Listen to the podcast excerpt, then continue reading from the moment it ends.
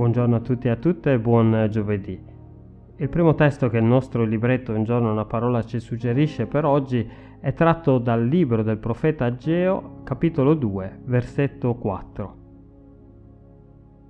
Leggiamo. Sii forte, popolo tutto del paese, dice il Signore.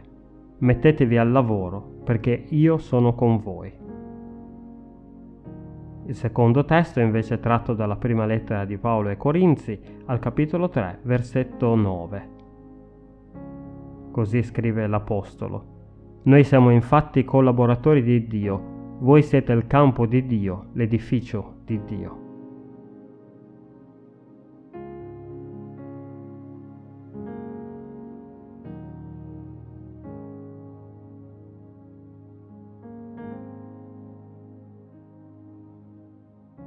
Anche quando si cerca di fare del bene, molto spesso si corre il rischio di perdere le forze e la pazienza.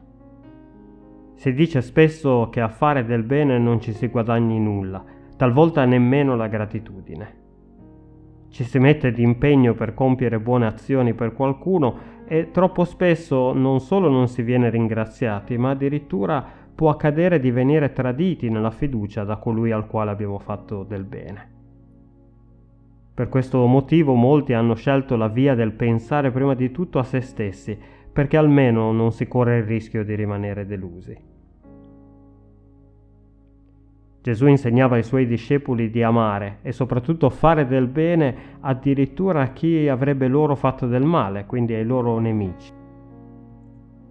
Chi ci ha provato certamente può dire che non ci sia nulla di più stancante che cercare di fare del bene a chi non lo meriterebbe perché non è nemmeno detto che il nostro bene lo fermi a continuare invece a farci del male. D'altronde Gesù insegnava ai suoi discepoli che seguire lui non era affatto semplice. Per continuare a camminare lungo la via che ci ha mostrato Gesù, la via dell'amore, la via del perdono e della riconciliazione, la via alternativa alla violenza, abbiamo necessariamente bisogno di ricevere la forza da Lui stesso mediante il suo Spirito. Il Signore ci incoraggia nel nostro percorso di fede, continua a sussurrare al nostro cuore, sii forte e coraggioso, io sono con te e non ti abbandonerò mai.